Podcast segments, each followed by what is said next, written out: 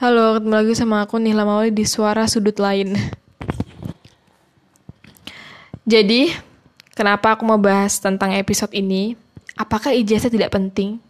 Karena kemarin, kemarin nih, saat sebelum podcast ini dibuat, sebelum episode ini aku buat, kemarin tuh dosen aku ngomong gini, Menteri Ketenaga Kerjaan kita itu beranggapan kalau ijazah nggak penting. Uh, terus aku merasa kayak wow, berani sekali nih menteri ngomong kayak gitu karena apa ya itu tuh ngaruh banget kalau didengar banyak orang.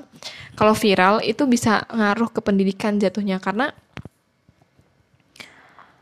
karena nanti akan banyak orang yang berpikir kalau ijazah tuh nggak penting kalau pendidikan tuh nggak penting. Nah ternyata fullnya itu nggak kayak gitu. Fullnya dia nggak dia nggak serta merta ngomong ijazah nggak penting. Nggak gitu. Ternyata fullnya gini dia ngomong gini kalau ukuran kompetensi, maka ukurannya adalah sertifikasi kompetensi.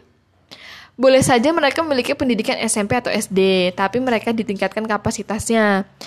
Ditingkatkan kompetensinya melalui skilling, mungkin upskilling, mungkin juga reskilling, kemudian distandarisasi dengan sertifikasi. Kalau ini bisa kita lakukan, mungkin sekarang dan ke depannya ijazah menjadi tidak begitu. Berarti, kecuali untuk kepentingan yang lain ya, menjadi tidak begitu berarti karena seseorang itu diukur karena kompetensinya. Nah, itu dia. Emang bener, zaman sekarang itu, orang itu lebih dipandang dari skillnya. Ijazah tuh nomor dua lah. Emang sih masih ada beberapa lowongan yang mewajibkan seseorang itu sarjana. Tapi, skill yang lebih dipandang sama orang, bisa apa? Oh, bisa itu. Oke, masuk. Gitu ijazah tuh berguna di kepentingan lain. Nggak berguna kalau misalnya seorang itu diukur karena kompetensinya karena skillnya. Kayak gitu. Jadi nggak serta merta nggak berguna juga. Berguna. Apalagi kalau kalian berskill kayak gitu. Singkat banget ya ini episode kali ini cuma dua menit.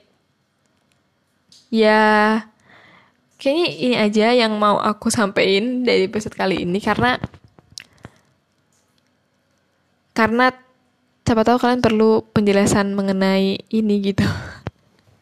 Ya enggak juga sih. Oke ini aja. Sampai ketemu sam di suara sudut lainnya